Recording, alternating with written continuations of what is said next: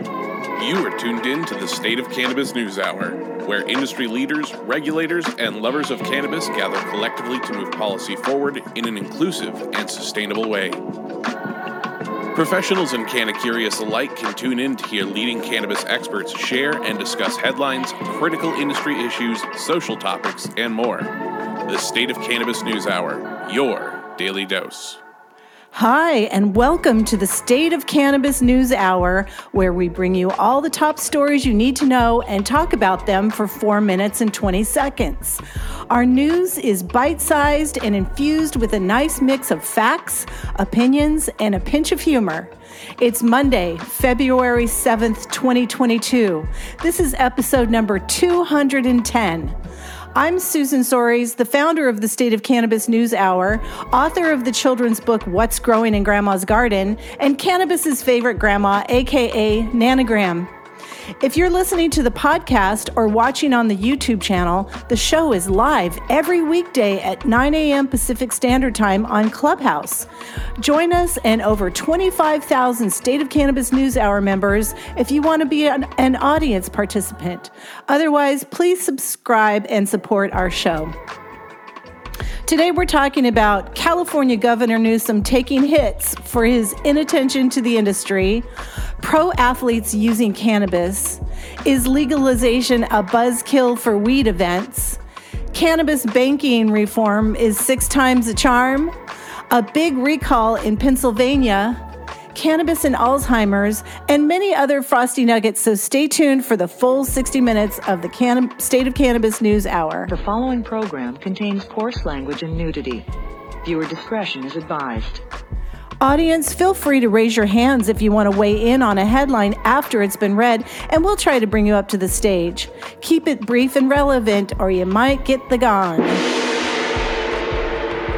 Kicking off the show today is Nichole West. She is a cannabis business specialist, part time firefighter and cat herder, and director of operations at LB Atlantis, a veteran in the cannabis industry and always ready to use her experience to guide others. The show wouldn't be what it is today without her expert leadership. What's your headline today, Nichole? Well, good morning. Happy Monday, everybody. Um, my headline actually comes with a bit of uh, woman on the street. Uh, yesterday, I went to report live in regards to something that I heard a little scuttlebutt of potentially burning of some weed in protest of cannabis taxes. My headline today is actually coming out of the Times of San Diego, and it's in regards to Governor Gavin Newsom under fire as problems grow for the legal marijuana industry in California. And I was hoping, Susan, that you could uh, cue up the clip of um, the Instagram from last night. This represents all the struggling farmers fucking burning weed right now. This is real fucking weed oversupply because of high fucking taxes. All y'all in Sacramento, listen the fuck up. 80% still illegal market. Just excess cannabis everywhere.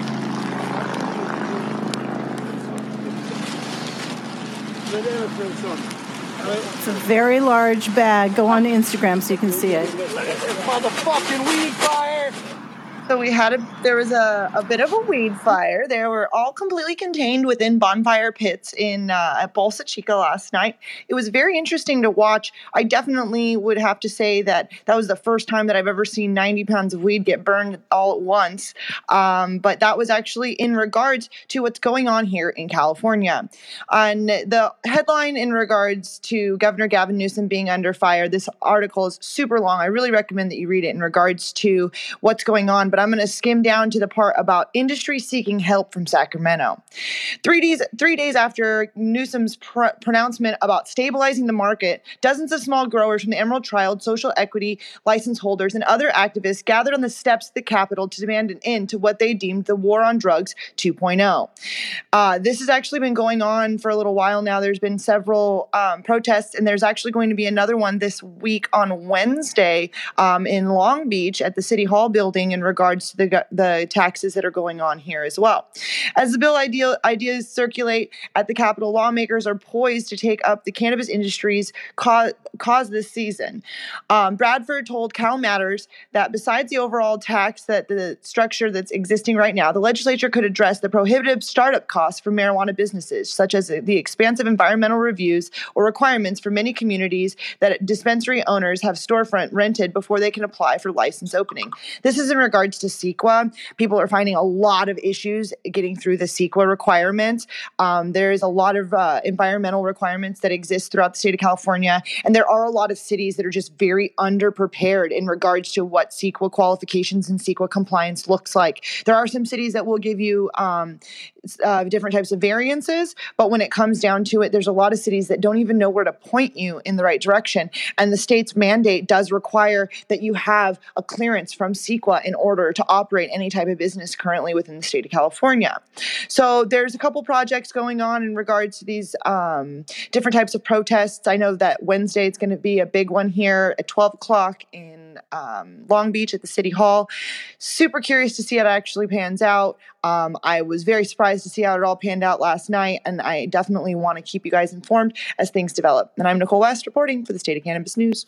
Great on the street coverage, Nichole. Uh, where where did he get all that fucking weed Bro, from? that's what I'm wondering. Like, where the fuck did the weed come from? And I mean, I know it wasn't metric, but like, the, I think the whole purpose of the conversation was this is how much uh, illicit weed exists. But it just like showed up on the beach. It was kind of crazy. Like, there was no weed, and then all of a sudden there was fucking trash bags, and then all of a sudden it was burning. It was uh, amazing. It was like the weed gnomes showed up. fucking Elliot. That guy, that guy needs his own reality show. Stat. It took a surprisingly long time for it to burn. It was a I left lot before it was done. I couldn't even stay. I was tired. It was like still burning, and I'm like, all right, mm, women on the street out. But big buds too. It wasn't just trim and yeah. There was yeah. It was It a was lot of for weed. though. It was 100% boof.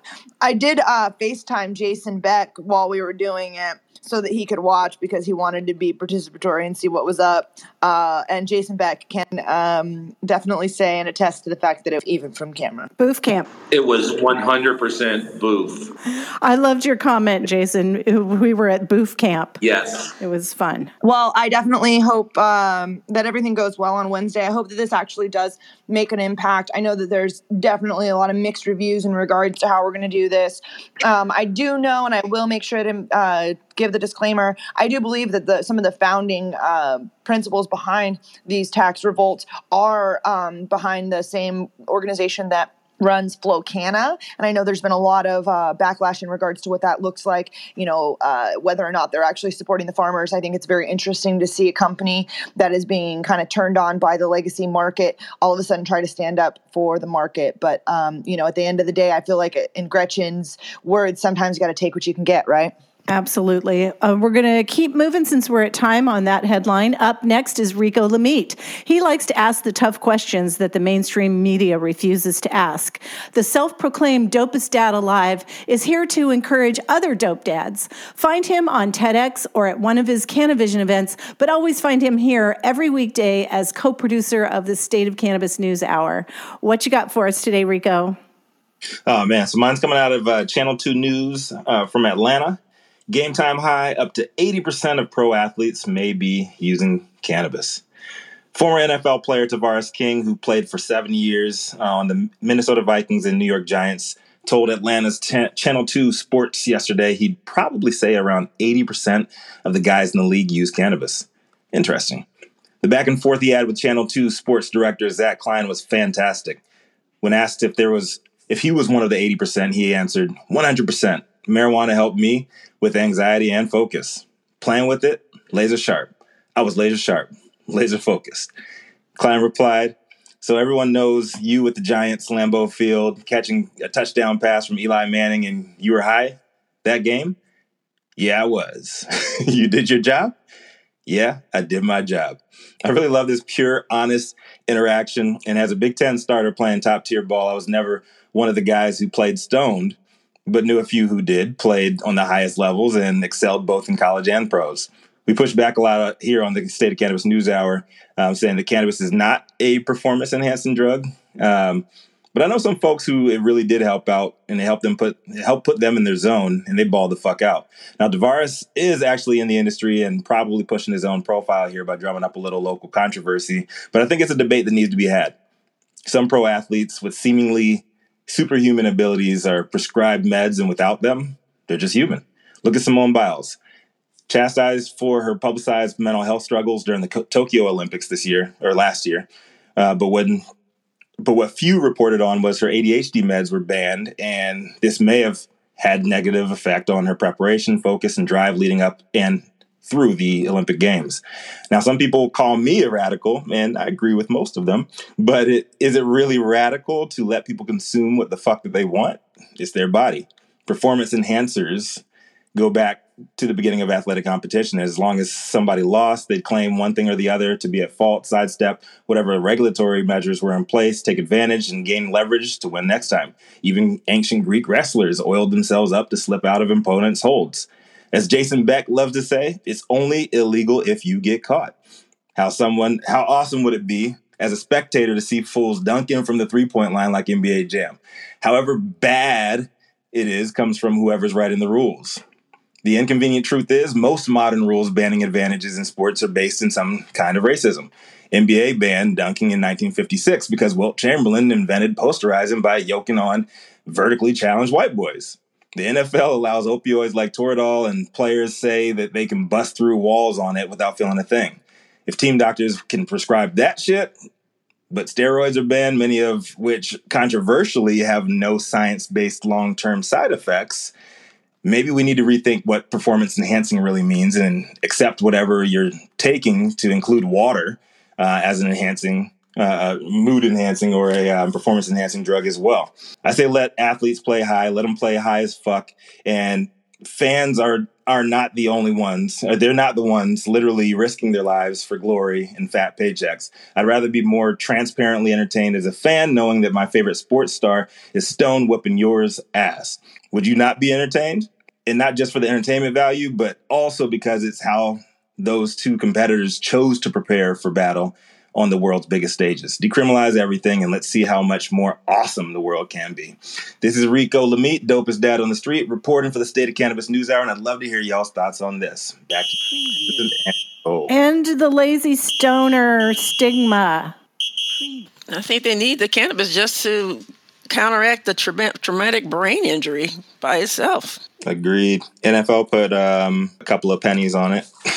You mean um, one million dollars? It's a couple pennies to the three hundred nine billion they brought in last year. It's like half a cent. Real talk. Guess we got to move on. Scheduler bust. no, I, I brought Mary. I brought Dr. Mary up from the audience. Uh, we're at time, but twenty seconds, Mary.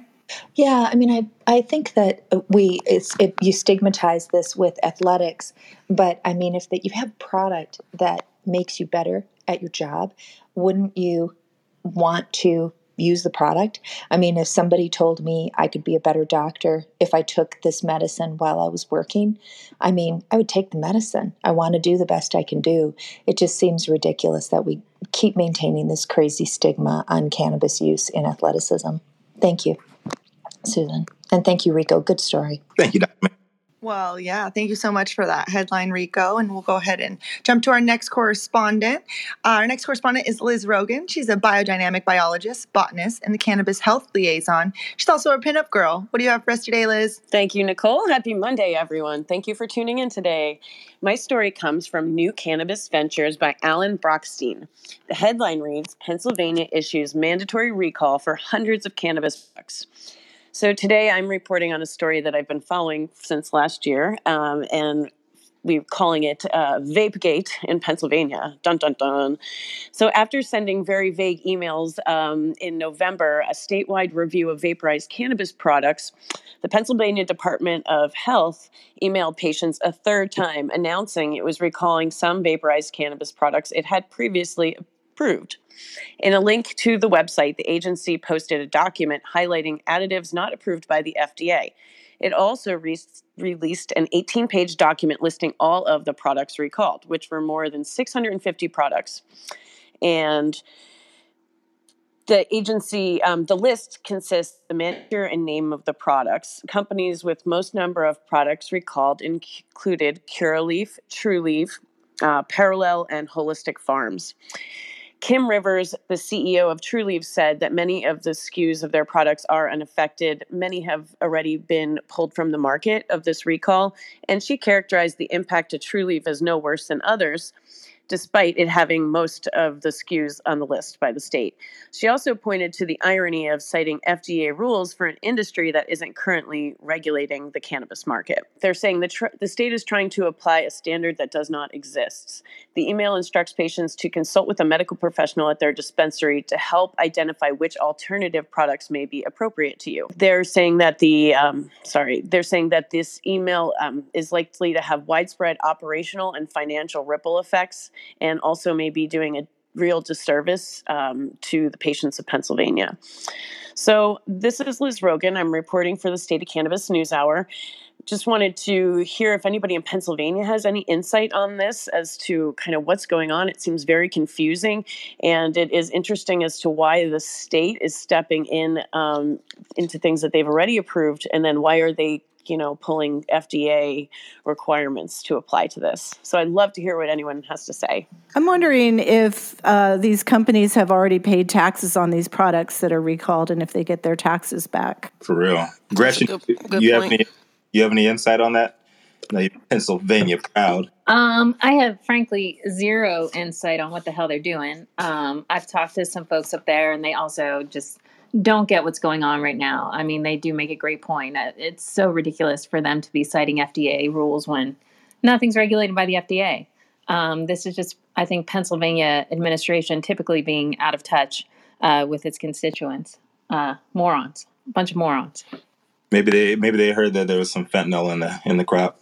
I, I'm I'm gonna I'm gonna disagree with the dis, the argument on FDA because the problem that we're having here is um, I'm looking at a lot of these things. A lot of there are vapes for sure. There's seeming to be a decent amount of food items on here too, and so regardless to whether or not we are regulated by the FDA on almost everything else, once we start to make them be a food, a consumable item like that, I, I would have to say that FDA regulations definitely would start to play a part in the in the conversation. I'm not saying that the FDA is not going to matter. I tell people all the time, get ready to play it by the FDA's rules. I just think it's going to breed confusion when it doesn't apply right now. I think people are going to be like, well, what the hell are you talking about? It just seems odd. Also, I think it's funny because it's just like boof, boof, and more boof. When you look at the list of the companies, it's literally select, Curaleaf. It's like it's like all of the giant MSO companies that are, you know, in in a big way. I I would like to see this actually play out in a way that showed these companies how they need to exist. Well, got, maybe I could be crazy, but I think that's all there is right now in Pennsylvania are the big MSOs. They've all bought in and bought out all the little guys. So I'm pretty sure that's all you can purchase in Pennsylvania is big boy weed. We've got Beau, Beau Whitney up from the audience. Beau, did you want to weigh in on Liz's headline? Yeah. Hey, thank you for this opportunity. Um, I'm an economist based out of Portland, Oregon, but I've been examining this issue in Pennsylvania. Um, and there's a pretty widespread economic impact on this. Um, and it's kind of ironic here that the states insist upon having their own state programs without federal intervention, but when they run into sticky issues, then they punt over to the FDA. So this is a de facto ban on cannabis products. Now, the comment I wanted to make was the fact uh, that, uh, but but we're we're at time on this. Uh, yeah. You're you're new to the show, but if you could wrap in like ten yeah. seconds. Yeah, this is a very similar wording that's being propagated by other states to do the same type of thing. So Oregon started, Pennsylvania, Washington, Utah. This is this is a beginning of a trend. Thank you, Beau, and uh, welcome to the show. We're glad that you're here, and thank you for sticky issues. I love that. Let's keep smoking the news. Let's. She's a feisty redheaded conservative with Mayflower roots and an avid supporter of safe banking that never ba- backs down from a debate with cannabis lovers across the aisle. Coming to the stage next is the founder of Panoptic Strategies and the State of Cannabis News very own Washington insider, Gretchen Gailey. Uh, good afternoon. Thank you, uh, Rico, for that wonderful uh, introduction there. Salem, seriously. Um, for my headline, uh, I'm coming from Marijuana Moment uh, with my favorite topic, safe banking. Marijuana banking sponsor says he's in amendment talks with Senate leader as House passes reform for sixth time. The House sponsor of bipartisan marijuana banking bill, bill revealed on Friday that conversations have been happening behind the scenes with Senate leadership about amending his legislation in a way that more specifically addresses equity issues to win their support. Representative Ed Perlmutter made the comments to Marijuana Moment just hours before the House passed the Secure and Fair Enforcement Banking Act for the sixth time as part of a large scale bill. Members voted 222 to 210 to pass the Manufacturing and Innovation Bill, uh, the Americans Compete Act, uh, to which the cannabis banking measure was attached via an amendment on Thursday. While advocates have reason to be skeptical about whether the Senate will follow suit, given leadership's insistence on passing comprehensive legalization first, Perlmutter said that he's been in talks about revising the legislation in a way that could assuage the concerns of Senate Majority Leader Chuck Schumer and colleagues. He said, We have initiated conversations with Schumer and Cory Booker's offices. I've had discussions with House Speaker Nancy Pelosi as to where, if they're interested in X, Y, or Z, we certainly would be interested in X, Y, and Z. It's just time to pass something that rationalizes the banking. Anything else, any criminal justice reform, any tax reform, any research elements, those are all bonuses, and we would look at them in a very positive light. The conversation started even before the last time the House passed Safe Banking Act through its version of the NDAA, but those discussions didn't produce results in time as the banking language was removed following bicameral negotiations, and Perlmutter placed much of the blame on Schumer. The Senate already passed its related version of the new innovation bill with a focus on competing with China on trade, and the legislation does not contain the cannabis banking language. It remains to be seen that will come out as a resulting bicameral negotiations to merge the two forms of the legislation into something to send to the president's desk. Schumer recently reiterated that he would be amenable to advancing the banking reform if certain amendments are added to further promote equity. But while Perlmutter said he's open to it, he's also cautioned that changing the bipartisan bill too much with new equity provisions could end up spurring some Republican members, including from key players like House Financial Services Committee ranking member Patrick McHenry, to vigorously oppose passage, thus losing needed support from that side of the aisle. McHenry, quote, is not supporting the bill, but he hasn't been a roadblock to us continuing to offer it as an amendment. There are a lot of people and a lot of moving parts to this stuff, and the more we add, the more likely he is to kind of be a roadblock to the amendment. So you've got to take into consideration a number of different players as you move forward on something. Uh, the congressman was also asked whether he's spoken personally to Nancy Pelosi about advocating keeping the banking and the large scale manufacturing innovation bill, and he said yes, he has, and yes, she will. Uh, this will be, uh, like I said before last week, interesting to see if Schumer's going to go after it. I think they are really going to try and add some type of an amendment to it uh, to give some type of social equity provision. Uh, what that is going to be uh, is yet to be seen.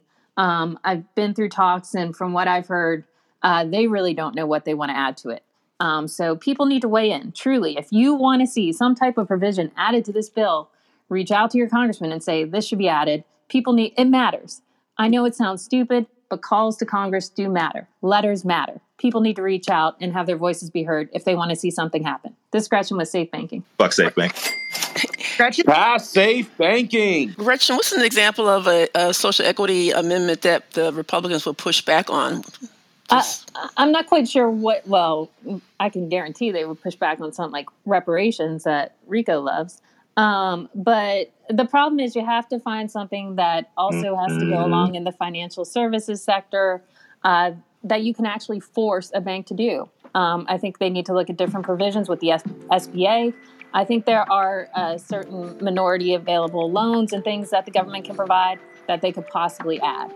Um, perhaps numbers on uh, what kind of um, benefits people will receive percentage wise to minorities. I, it just it really depends, but it has to be related to banking. All right, thanks. Pass safe banking. Beau, Beau, we're at time. You got 10 seconds. So my firm just completed a national survey of cannabis operators, and seven over seventy percent of the respondents indicated that lack of access to banking and investment capital is their top concern for the industry and for themselves. Well, all right. Thank you so much for that headline, Gretchen, and Beau for your insight, and Jason for your random uh, rants. Because up next, we have Mr. Jason Beck, longest running retailer in cannabis in U.S. history, the industry's very own Kaiser Brose, international man of mystery that somehow finds a way to get higher, higher every day. What do you have for us today, Jason? Oh, thank you so much, Nichole. Fantastic uh, introduction today. And today, my headline only 42% of cannabis businesses are turning a profit, and women and minorities fare the worst. The new U.S. Cannabis Business Conditions Survey report, released by consulting firm Whitney Economics, and we happen to have Beau Whitney with us today, shows how cannabis industry operators are viewing the success of the cannabis industry and what factors are limiting their growth. Their numbers, their number one concern is lack of banking or financial services, followed by market volatility, big business competition, taxes, according to the report. Operators are kept up at night worrying about how to survive in an environment where there is little support, extremely strong competition from the illicit dealers from one side, and the existential threat of corporate competition on the other. Beau Whitney, founder and chief economist at Whitney Economics, said in a statement The only solution for operators is to advocate for a level playing field and hope that reform will occur sooner and not later. In, in terms of profitability, 20% of the respondents reported making no money, while 37% reported that their businesses are not profitable.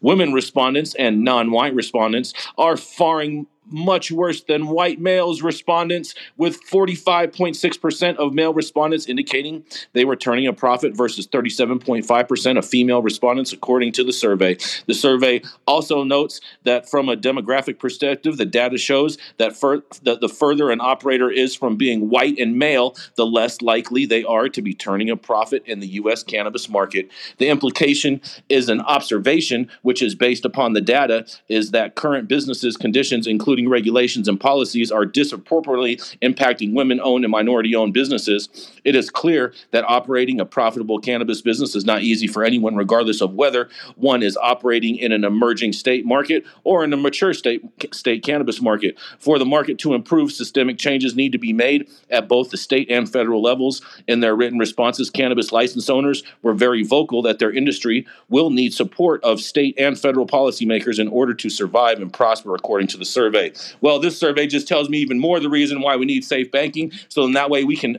help uh, protect our, uh, our our social equity licenses from this predatory investment scam that is totally going around going around like a bad COVID cough. And this is Jason Beck reporting for the State of Cannabis News Hour. Beau, did you want to weigh in on Jason's story?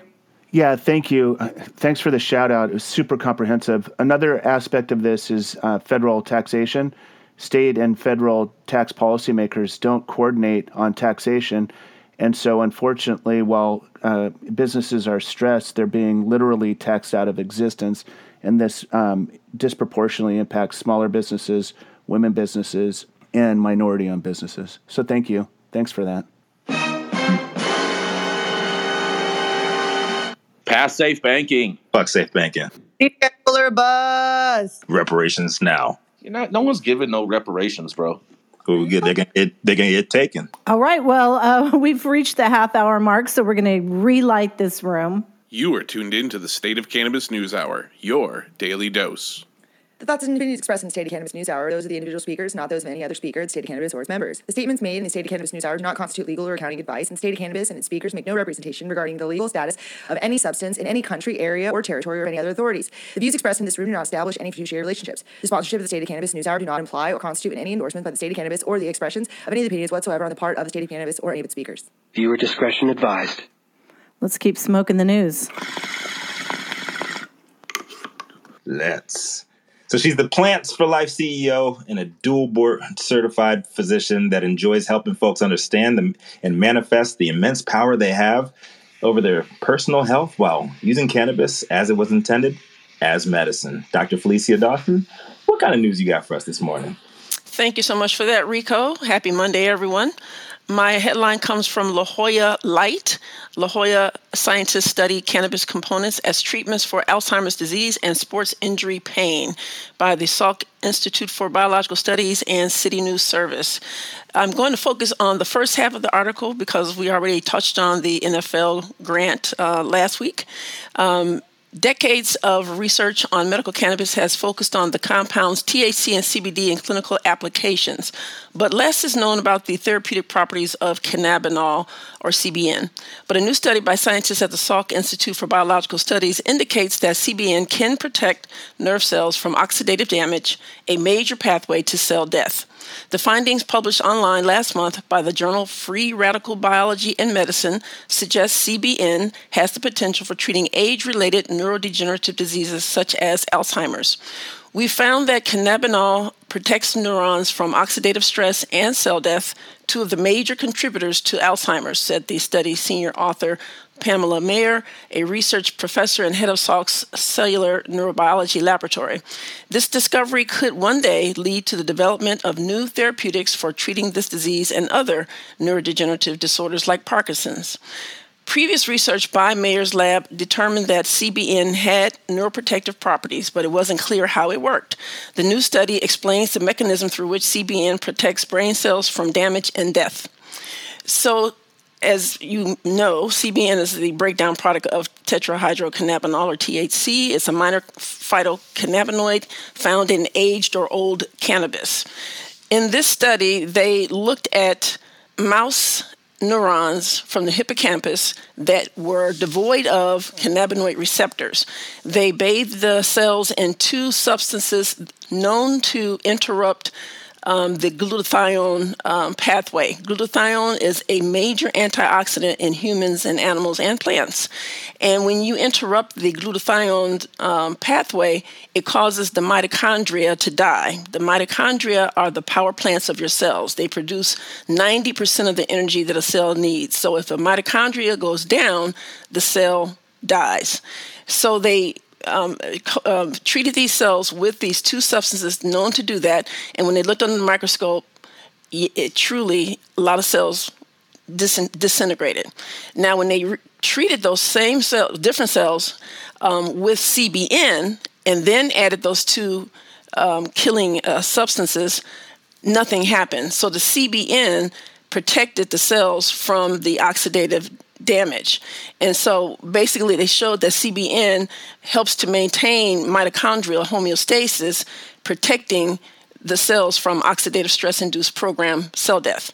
Uh, CBN is a novel inhibitor of this process. By targeting the mitochondria, CBN maintains key parameters of mitochondrial function. For neuroprotection, CBN protects the nerve cells independently of the cannabinoid receptors and it removes uh, beta amyloid. So you might want to hang on to that old flower after all. This is Dr. Felecia Dawson reporting for the State of Cannabis News Hour. Do we know how old it needs to be before the CBN starts increasing? I no, I don't know that answer offhand. I, actually, when I do trainings, I tell people about this because I've, whenever I tell anybody if you've ever smoked like really old weed, it makes you feel a little different. CBN definitely has like a different, like more of a, I almost want to say like a medical medicine feeling when you are high and have a lot of CBN um, in your in your flower. And I definitely uh, have noticed it. And I would say my personal experience, no science behind this, all bro science. I'd say probably like a couple years, a year and a half to two years, where it starts to degrade. And then I've smoked some weed that was like a few years old that I felt like I like I felt it. But again, no science behind it, just bro science, bro data. Uh, can you visually see? We've got a doctor up from the audience, Dr. Mary. Hi, Susan. Yeah, CBN is very easy to produce. We produce it at my Orlando facility. Uh, uh, regularly. You can put it into a pill or into a uh, tincture. So uh, this is early data. It's exciting data and supports you know some previous data we have on cannabis in general being protective. Uh, but but it should be easy to find if you're interested in finding a pure source to treat. Uh, you know by our by our evaluation, it seems as though it binds a little less tightly than CBD or THC. So it's better to use it in a pure form. And, you know, I'm out here at Champs and a whole bunch of people have CBN products combined with a little kratom, CBN and D8 and kratom for sleep. Something to think about. Also. We were, Thank at, you. we were, do you know like regular flower? Like if we like let weed sit out, is there like a time where where THC um, we know that is Oh, I think It's a good question. I mean, I think the longer you can leave it out and give it exposure to sunlight, you'll convert more. But, you know, you can just get the pure form, and it probably is wise if you're treating something like Alzheimer's or, or a more advanced memory loss to use a more potent, pure product, I would think. Interestingly, these researchers actually created their own CBN from a yeah. monoterpene and um, uh, um, let's see, olivetol, olivetol. So they created their own CBN um, mm-hmm. under a DEA license uh, for this research. Dr. Felecia, are we are we basically saying that CBN is the fountain of youth? Oh man, I, I know that Olam actually did a uh, uh, Alzheimer research study back in 2019, and I think it was like like 38 out of 42 of the patients ended up reversing uh, the effects of uh, Alzheimer. So that was something. It's very CBN uh, rich brain that they were using. And by the way, I just want to make sure that people don't leave their weed out trying to get more CBN because it makes it dry and poof. well, thank you so much for that amazing information, Dr. Felecia. We're always so enlightened to hear the things that you impart on us. So thank you for that. And more information on CBN, obviously very necessary. Um, and up next, we have Christopher Smith. Christopher Smith is a communication strategist and publisher of the American Cannabis Report, and our very own Clark Kent. What do you have for us today, Superman? Well, I'm going to try to actually work this thing. Thank you, thank you very much, Nichole. Good morning, Rico, and good morning, Susan. My headline today is from Tom Backus at Cannabis Net. Uh, the marijuana industry's biggest lie cannabis branding matters to consumers. So, a new survey is out that confirms what every other study has reported in the past about cannabis branding and marketing. It just doesn't matter to consumers. They don't remember what your logo, your colors, or your packaging looks like a few days after buying your product. The three factors they remember are how much the product costs, how well did the product work, and where did they get it. Branding is not even in the top 10 results when consumers listed reasons they purchased a certain product. Over four out of five consumers said a brand's reputation did not matter when making a final purchasing decision. So this this theory, which is about adult use products only, suggests that for most people, their decision about which product they buy is strictly practical. They want to go to their usual spot, they don't overspend, and they get reliably high. That's all they care about. Uh, in 2020, New Frontier data came out with a study uh, shows marijuana buyers much more price and quality conscious than anything else. Branding was dead last. A 2020 article about the subject even said that the cannabis branding myth consumers don't know what they bought or how much they took. So there's many, obviously, as we all know in this room, there are many uh, branding challenges in cannabis. You know, cannabis is an agricultural commodity. I can really only think of three agricultural brands uh, in my whole lifetime Chiquita bananas, Dole uh, pineapples, and Green Giant, perhaps. But those brands spent millions over decades on mainstream channels, and cannabis can't do that. And the brand is a promise, right, that a company will deliver what it promises. But if a brand can't deliver product month after month after month, consumers will forget. Um, you might be loyal to your state, for example, but of course, all cannabis now is um, is local. It's all uh, in state. You might be local to your region, but how do you choose from all of the different Humboldt brands, for example, or or sun-grown brands or ingrown brands? How do you know which is which? So we'll get back to that in a second. Strains. We have a problem with strains because strains are not exclusively aligned with companies, right? So whose White Widow or OG Kush are did you buy, and do you really care? Um, and the regulations, of course, are, are uh, you know crushing us in terms of branding, right? Product branding is not allowed on social media at all. Um, and if you look at the Canadian market, branding is completely dead because it's just not allowed. So if consumers don't trust brands, who do they trust? Um, the article suggests really the key to the purchasing process is the bud tender. So, what should, uh, in my opinion, what should brands do about this? So, I, I think that brands need to be much better at telling a story, right? Uh, does anyone remember, for example, um, in in the company Papa and Barkley, who is Barkley? Uh, we'll talk about that in a second. Um, I do. Uh, another brand that I thought was a great storytelling brand was Lowell's uh, uh, uh Lowell Farms, for example. Um, another thing is don't pay for shelf space. Pay for advertising. Pay for the pay for the uh, the dispensaries advertising rather than for shelf space because the dispensary is the key to your sales. Um, the, the article suggests you need to get your ass into every single dispensary you can, of course, and obviously focus on urban ones where there are the most people. Um, I think you could create training programs for bud tenders to help them understand your brand. And, and also, by the way, I don't think it would be a terrible idea to tip the bud tenders if you're a brand, if you're a company, um, give them a little bit of extra incentive to work a little harder for your brand uh, because they're the key to uh, reaching the consumers. Happy to hear what uh, people think in the room. Christopher, I have a question. Do you think branding becomes more important when there's interstate commerce? Well, probably like everything, yeah. Uh, but it, I, it, it's still well. So with interstate commerce, do you think that uh, that the mainstream channels will open up? Also, that's I guess part of the question. Will they be allowed to? I think it, I think it creates more of a following for products. Yeah, if I go on vacation and can get what I want, what I like at home, I think that matters a lot. Sure, we can't. but here. We are literally so far behind Oops. in this industry. Like uh, this is not this is not the way that the industry will be. This is the way the industry is currently. And so, very importantly, to understand not only where we are but where we're going. And so, this is the infancy of an industry. And yes, that is the case. But as you see and as you move forward, you will understand that the main key is going to be to get to the consumer as the big picture is concerned. At this exact moment, yes. But I, I completely disagree uh, with almost everything uh, that came out of that in, in, that interaction as far as what the industry will be and how we're evolving. Um, but yes, in an infancy state, uh, the only thing that unfortunately matters is one, paying for your shelf space, and two, getting the bud tender to buy in. And after that, we're going to start to have a real direct to consumer. And once direct to consumer takes over, none of that's going to fucking matter. It's going to be all about branding. Let's go, branding. Uh-huh. your branding and your message can be absolutely perfect, but the person behind the counter doesn't have any qualifications or doesn't even need a certification to be able to give that medicine to somebody else. So it doesn't matter how good your branding is because if the bud tender behind that desk doesn't know what the fuck they're talking about, they're just going to push whoever incentivized them, which pretty sure we're not allowed to do that in California or it's very much frowned upon. You're not supposed to incentivize the bud tenders because what they're going to do is only push the product that they're getting that they're getting incentivized to push. And what is that product going to be?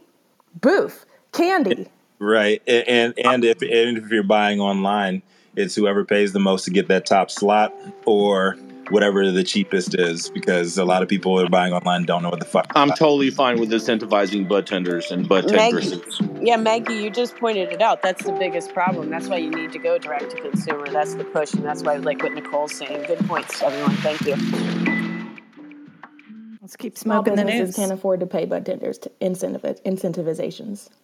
Yes. All right. So this dope Midwest mama is one of the top 25 women in cannabis making history. The CEO of award winning Original Breeders League 2021 MJ BizCon's coveted Golden Bong Influencer of the Year winner, and most importantly, one of the dopest moms on the planet. Coming to the stage next, it's Priscilla Agoncillo. What you got for us this morning, P? Thank you so much, Dope Dad. Um, so, my article is Cop seize hundreds of pounds of pot and arrest five on charges they illegally sold weed from stores. Undercover Bergen County detectives bought cannabis from four Dirty Jersey Supplies locations.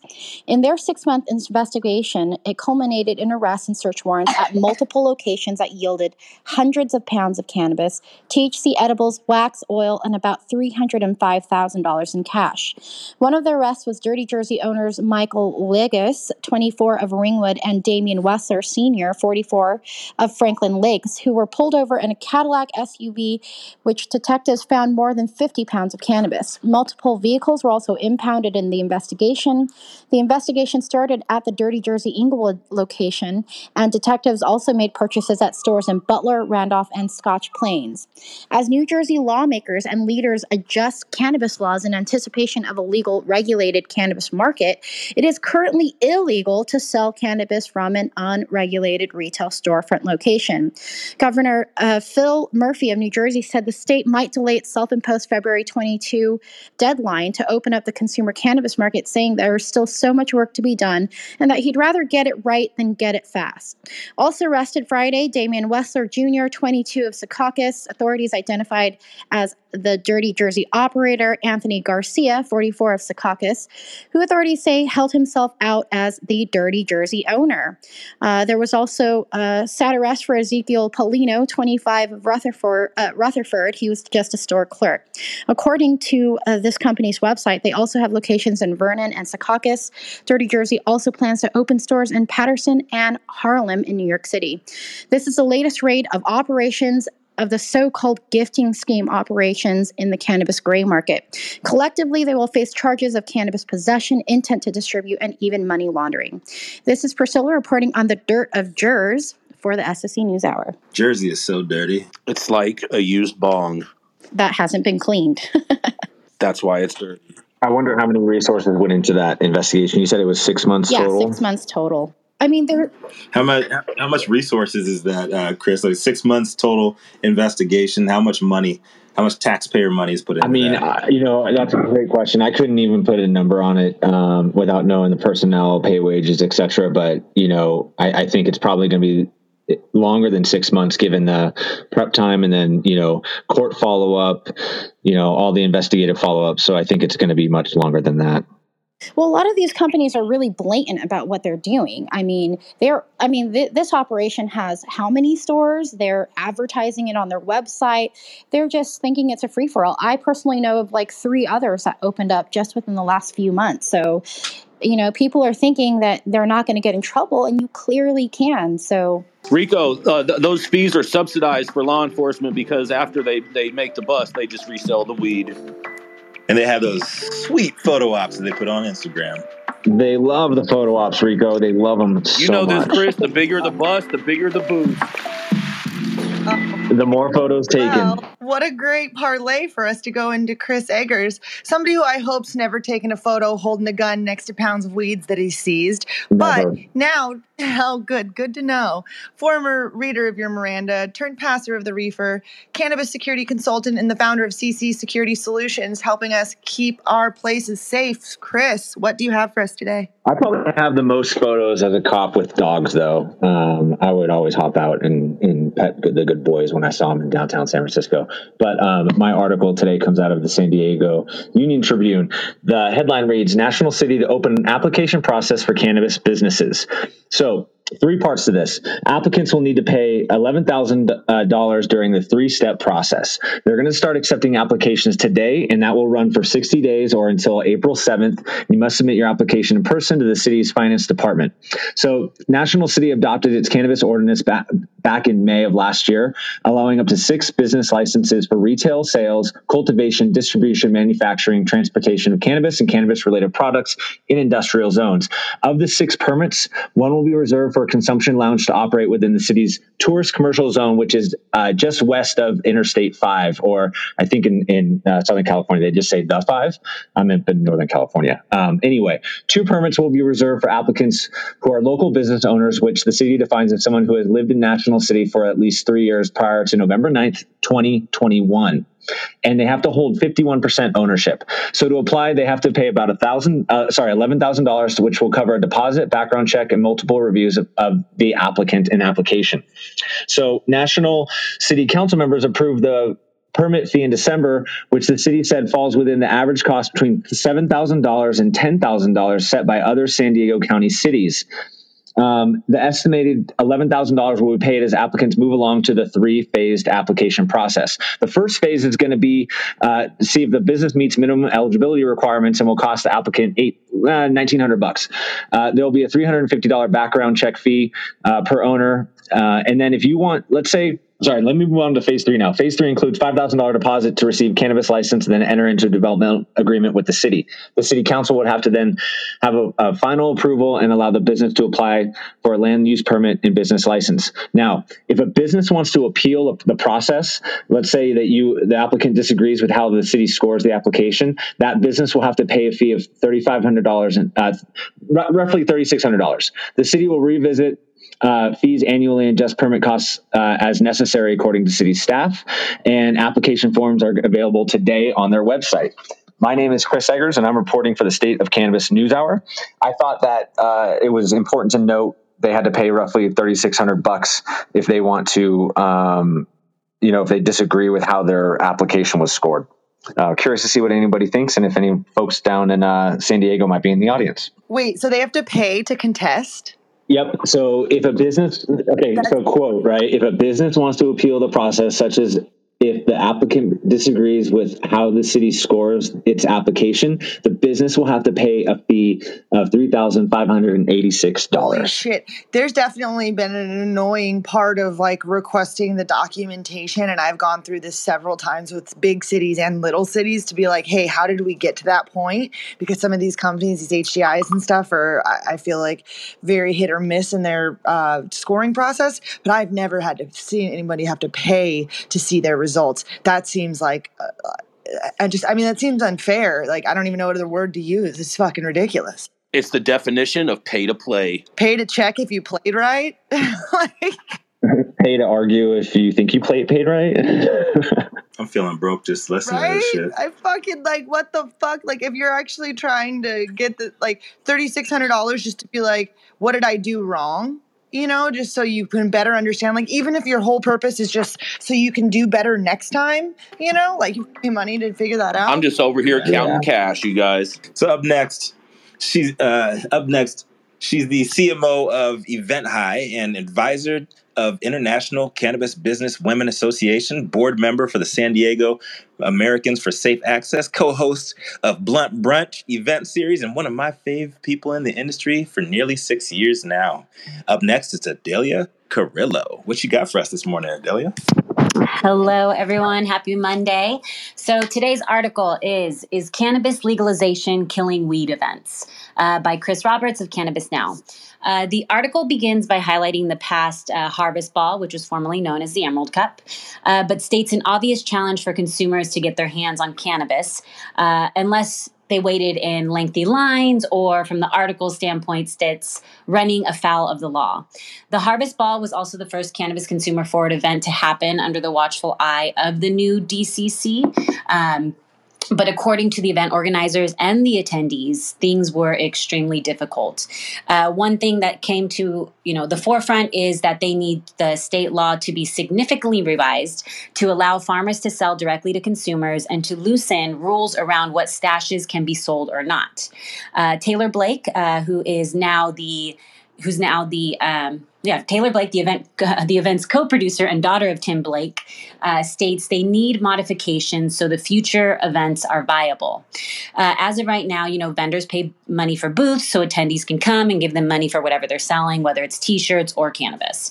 Uh, however, it's really challenging for them to sell cannabis under the state law. Um, they Oh, I already stated that. Um, almost every cannabis brand had product available at their booths. However, not every single brand or booth uh, vendor had a state license. And as we all know, they're expensive. If you're not in the retail sector, why would you have that license at the end of the day? So you had only very limited options. You could sell, you could agree to sell under the event license, which would cut 50% cut of your gross. Uh, you could sign up as a small farmer, which you would set some inventory aside for single sales counter. Um, and on top of that, uh, when it comes to the visitor's perspective, they had to go through the process of taking notes, trying to remember what they wanted to order, then go to this other line, wait there for an hour, then try to express and take their order with the overworked attendant who was placing uh, these orders for these brands. Um, on top of that, the DCC was hassling licensed farmers with booths who were showing their samples of their product, uh, stated Trevor Wick, uh, who's a second generation grower. Um, and, you know, just a couple things to highlight. Uh, so, the biggest thing is, you know, fix the cultivation tax, um, allow for farmers to sell directly to consumer. Um, in the COVID era, start relaxing some of these rules uh, that some believe have strangled the Emerald Cup and similar gatherings. And then, from my perspective, you know, we need to also look at a viable option, for the CEO license. We need a, li- a micro CEO license. There are thousands of event organizers in California who host very small, intimate events, and they want to do it legally and they want to have a license, but it's just not attainable with the current fee- uh, fees that they have for the CEO license. So, with that being said, this is Adelia, and I'm reporting for the State of Cannabis News Hour. We need to figure out a way to get local governments on board too. That's that's such a big problem. Mm-hmm. Agreed. I miss the old days. So much fun. So little booth. The ability to get like a temporary liquor license for an event is so easy and like the process as compared to what we're dealing with with cannabis um, i just definitely feel like we should be able to have something at least um, you know comparable There's 83 license types for alcohol. yeah you can in California. Any, and like you can just hire a catering company that comes with their own for your wedding. You know what I mean? So like that reality that you can have like a traveling version of something like that. I think uh, why why is that not um, an option for us? Is it just me, or am I the only one that misses the terps of PGR weed? Explain. Explain. Jason, shut up, bro. we need to keep smoking so that we can get Shalina's story in. All right. Well, thank you so much for that headline, and definitely something that we want to uh, follow along. And it's really important for uh, all of us here at State of Cannabis News because we definitely are focused on making sure that we have some State of Cannabis events with some policy focused events with cannabis. So, very exci- exciting and important. But up next, we have Shalina Pannu. Shalina is entertainment and cannabis attorney and talent agent, and the at Cloutier, the remix agency, and the founder of Shall We Toke. What do you have for us today, Shalina? Thank you, Nichole. Good morning, everyone. My name is Shalina, and my headline for today is Let Cannabis Play During the Super Bowl. Weedmaps released a new digital commercial that's meant to be played for the Super Bowl. However, it won't be allowed to due to current federal restrictions. This hilarious commercial addresses key concerns in regards to advertising restrictions and social media bans imposed on legal cannabis businesses and products. In the commercial, a man is dressed as a broccoli, casually going throughout his day at the office, all while two coworkers coworkers make comments and jokes about smoking cannabis. I know I'm not the only one this has happened to. The purpose of this ad was to draw attention to the fact that cannabis is normalized to some degree, some degree, particularly in the 37 states that have taken action to legalize the plant. However, cannabis still faces large discrim- discrimination, as is evident. This is where the complexities of advertising take place. There are so many differences in restrictions on the local, state, and federal level, which causes nothing but constant confusion and dismay for cannabis companies and even users. Restrictions for advertising include where the ad can be placed and also seeking approval first from the building owner. The discretion given to people and different agencies is completely unfair and unreasonable. Why this is why we need a better system. The reason we- Weedmaps use a broccoli in their commercial as a depiction of cannabis is because the actual plant is considered to be inappropriate. Makes no sense, right? Censorship and shadow banning in the cannabis community is very real. I personally know numerous companies and very well known people in this cannabis industry who have had their accounts shadow banned, thus making it impossible to reach more people, as well as completely banning some of their accounts outright. All the while, certain other certain companies continue to thrive without any repercussions or restrictions to their accounts. It seems kind of odd, don't you think? The discriminatory practices of social media by even determining which cannabis company is allowed to succeed or not is all too present. This is why our Richard, who created WeedTube after his YouTube page was shut down after amassing nearly 200,000 followers, he decided to create WeedTube for content creators, especially in the cannabis space, who have been shadow banned or completely shut down. The problem with shadow banning and shutting down accounts is that these accounts are not just advocating smoking the ganja. A lot of these accounts do provide valuable information and content regarding cannabis. The reason this industry has progressed so much in this last decade alone has been primarily the power of digital social media. This is where people like us who make up the cannabis community need to band together and continue this fight we've, we've been on. It's up to us to make sure that one day a cannabis ad will be played so proudly and beautifully during the most anticipated live sports game in the world. And if we do this right, cannabis won't be depicted as a vegetable that most people dislike. My name is Shalina, and I'm reporting for the State of Cannabis News Hour. Thank you so much, Shalina. We are at time. That was a really great show. If you missed any of it, make sure to catch the replay or find us anywhere you get your podcasts or on our YouTube channel. A big thank you to all of the correspondents that comb through all of the each day to bring us just what we need to know. A big thank you to Nichole and Rico for co producing the show with me. Thank you to our pinup girl, Liz Rogan. Thank you, audience, for being our eyes and ears when there's news in your city, county, state, or country. Your addition to our show makes the State of Cannabis News Hour news you can trust. Smoke more broccoli.